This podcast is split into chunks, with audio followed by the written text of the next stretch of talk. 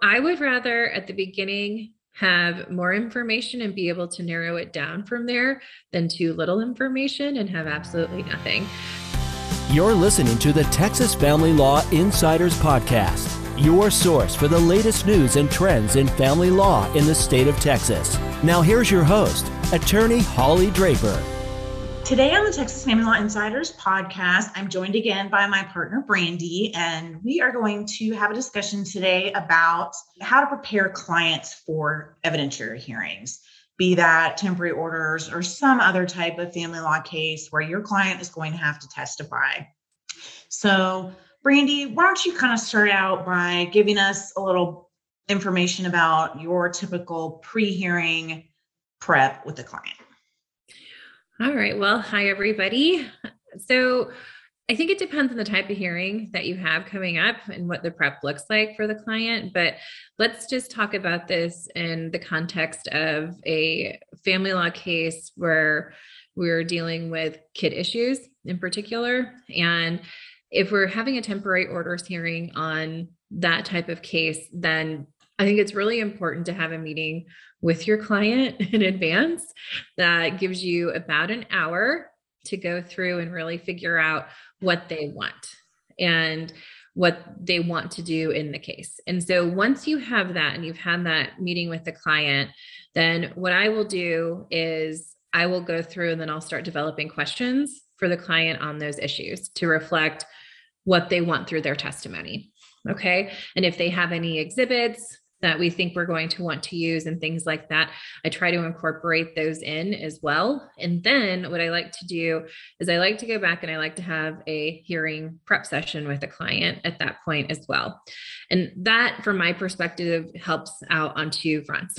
One, as the attorney, because in the Dallas area, for the most part, you're limited on time in what you're able to do for temporary orders hearings.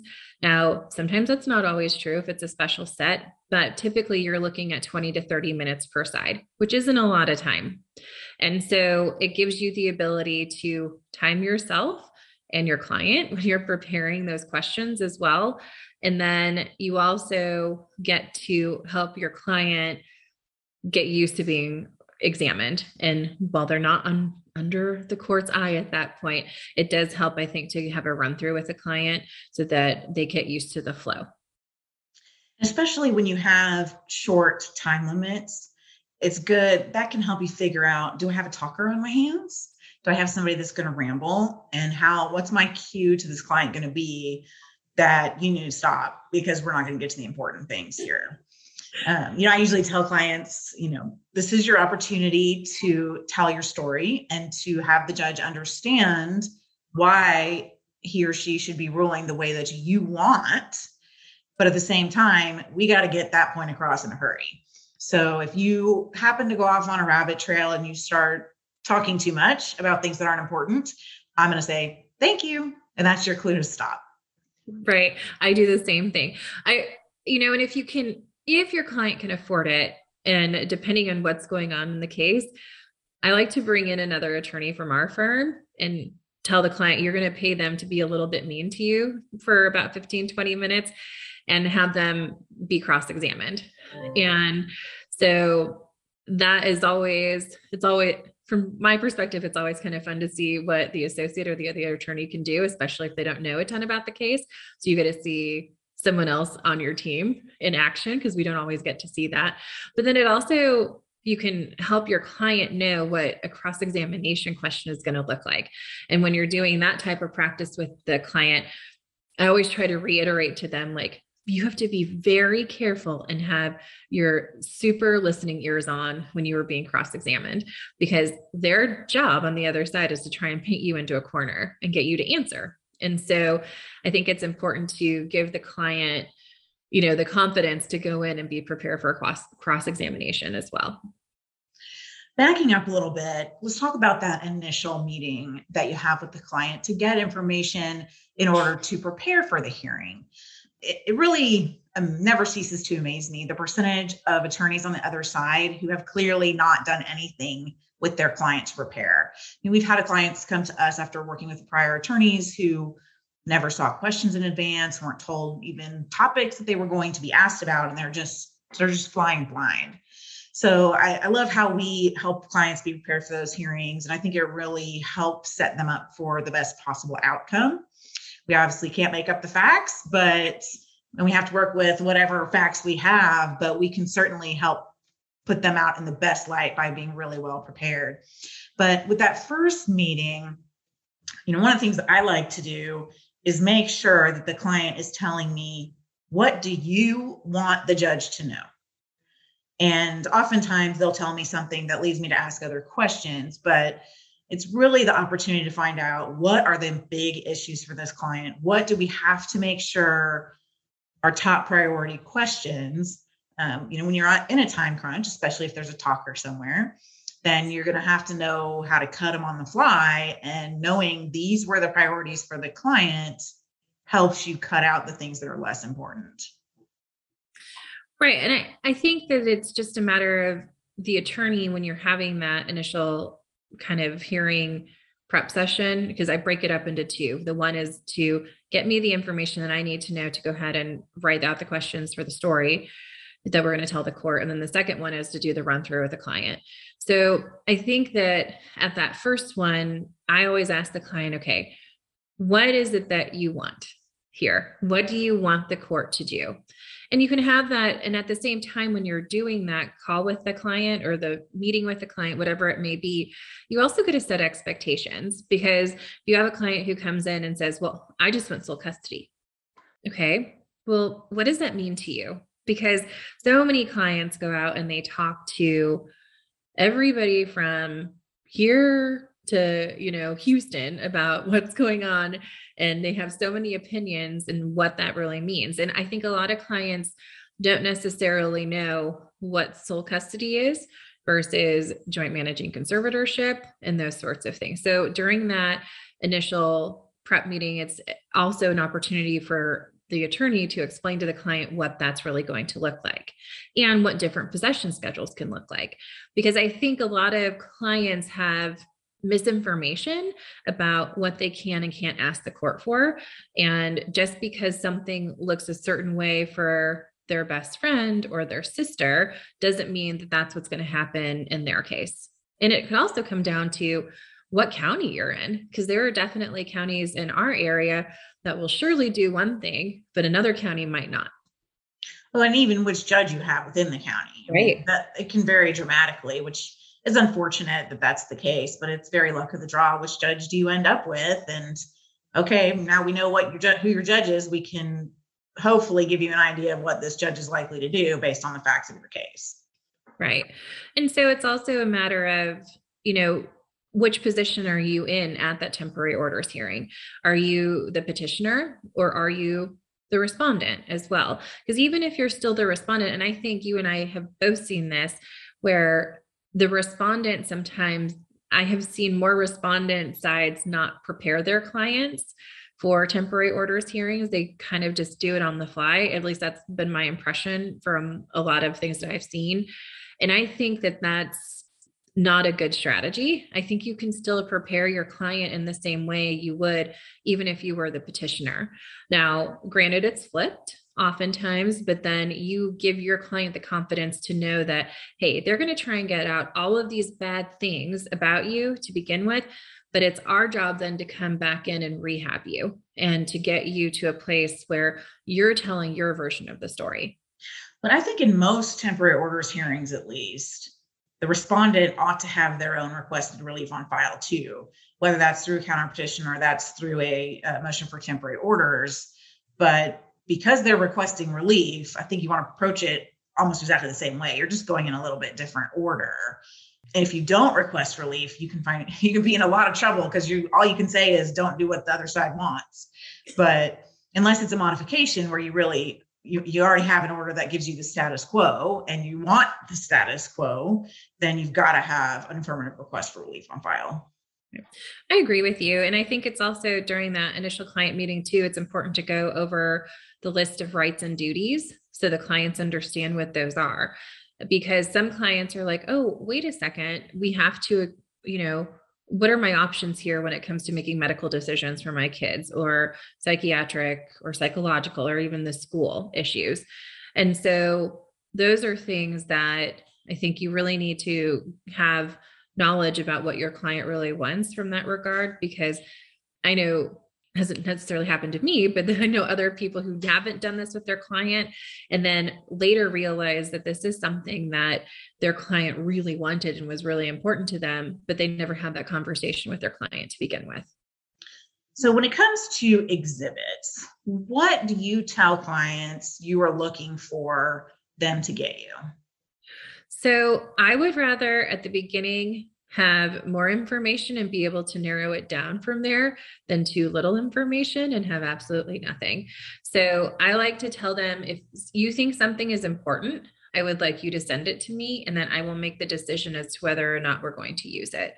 So if it's coming down to, you know, a kid issue, I think we need to have a photo of a, the kids, you know, a couple of them for the court to see so they know who they are making decisions regarding because the parents can't come to an agreement.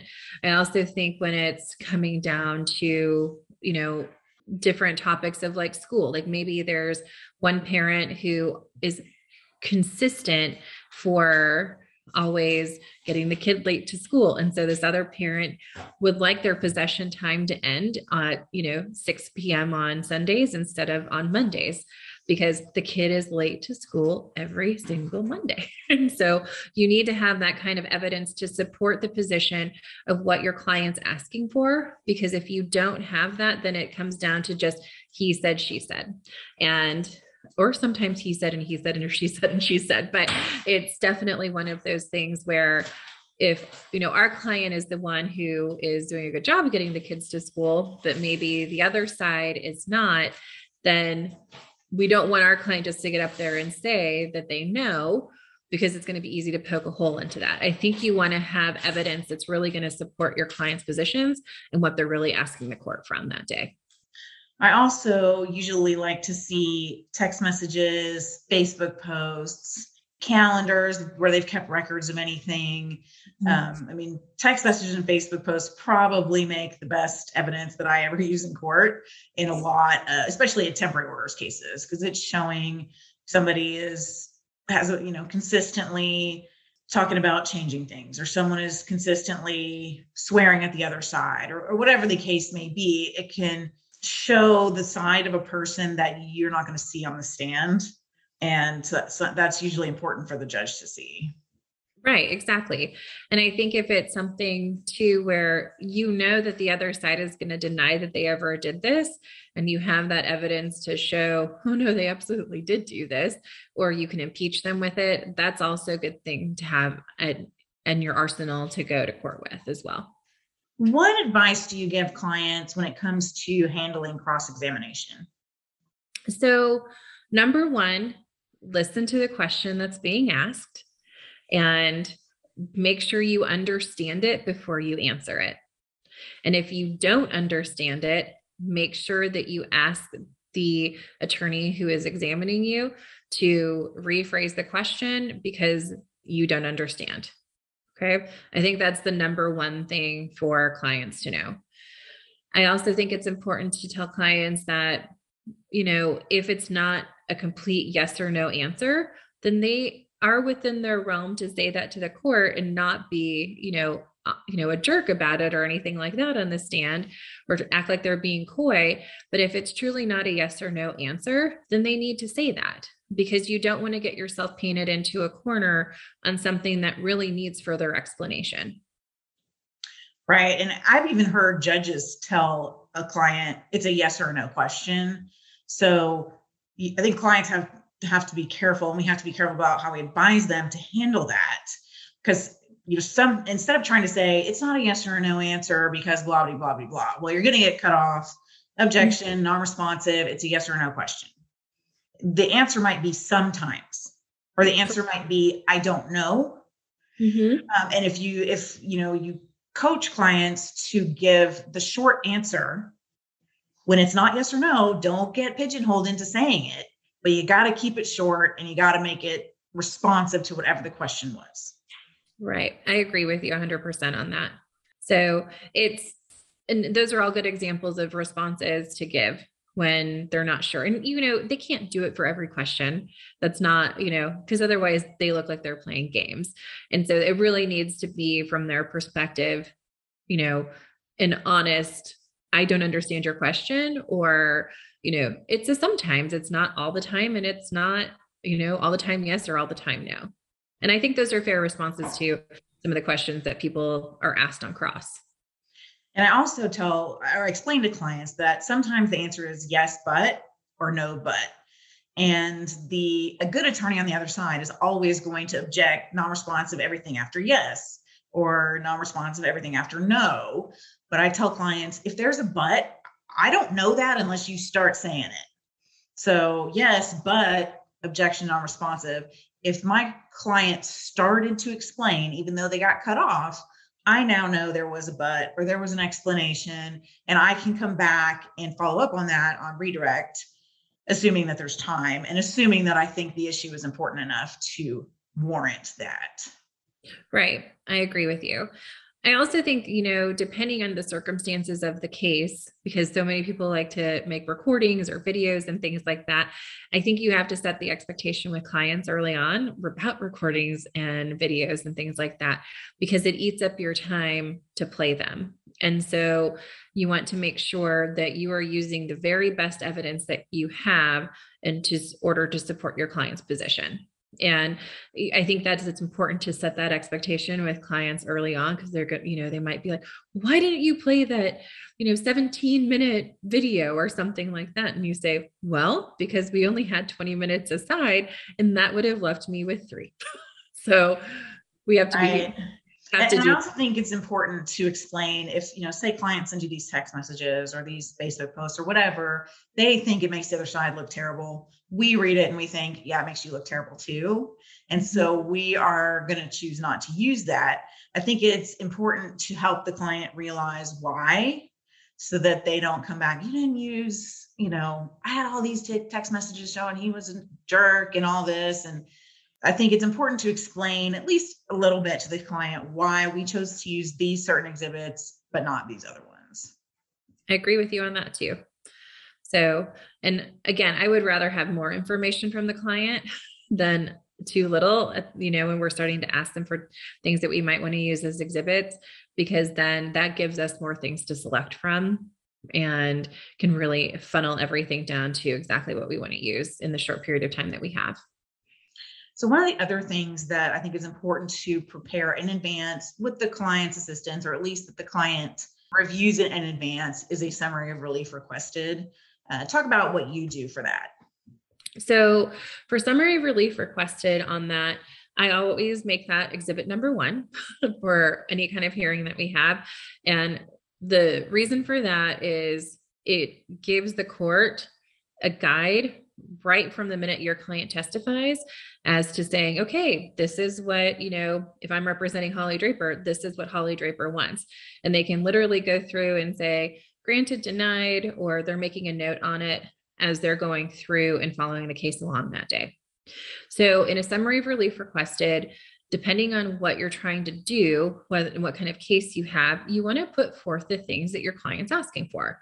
So, if you're asking for you know, something where let's say you actually do have a decent shot of maybe getting a sole custody situation, right? You say, I want, you know, sole custody, granted or denied. Then you might also put in except don't say I want sole custody because that's not a thing. So, well, or being so not sole custody, but being able to be, you know, the sole conservator of the child. And so if that's what it is, then put that down. But you know, sometimes courts aren't going to give that because maybe they don't think the evidence is strong enough for it. So you want to also put down alternatives for that as well. You want to put down, you know, okay, well, then if they're not willing to make me the sole managing conservator of the child, then I would like to be, you know, joint managing conservator, but I want to have the rights, you know, the exclusive rights to make X, Y, and Z decisions or the possession schedule. I would like them to be supervised if you're not willing to give me supervised visits, then I would like the other party to be on SoberLink, you know, and have other alternatives there that makes it really, really easy for the judge to mark down and rather than having the judge come up with their own ideas on it too. Because i think one of the things that people can run into is that if they're too black and white in what they're requesting for and not open to other alternatives there then your chances of getting what you really want are slim to none where if there's a you know a variation of things that you might be okay with the court giving you on some level you give them the idea so they don't have to go back and come up with it on their own. I think it's really important too that when you're drafting that summary of relief requested you are looking at your pleadings and making sure that you have actually asked the court to give you these things because if you haven't you're going to be in, in a lot of trouble so you want to do this far enough in advance that if you have to amend something you can um, right because you know the other side's going to object up and down if you go in asking for relief that you have not pled for. Right. And I think that that's why having your client meeting, you know, the initial client meeting to kind of help start prepping for your upcoming hearing at least, you know, 2 weeks in advance before your hearing. I think that that is going to allow you that time to make sure your pleadings are in order and if you do have to amend anything to be able to get them in in time as well. And we can really get into a habit of waiting to the last minute to prepare for hearings. And I think that helps. And if you have kind of a, a policy or procedure in your firm to, okay, we're going to set a meeting with the client to hear, prepare for a hearing, X amount of days prior to the hearing, assuming that there are that many days before the hearing. But having that just be happen as a matter of course, where we're going to plan these things this far out so that we're never unprepared for a hearing or we're never in trouble because we haven't pled for the right thing. Right.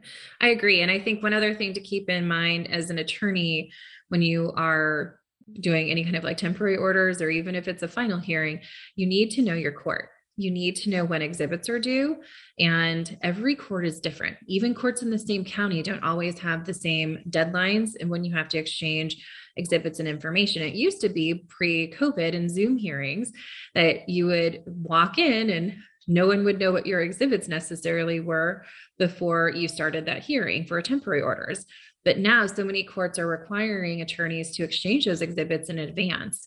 And so it could be that it's an hour before, it could be that it's three days before.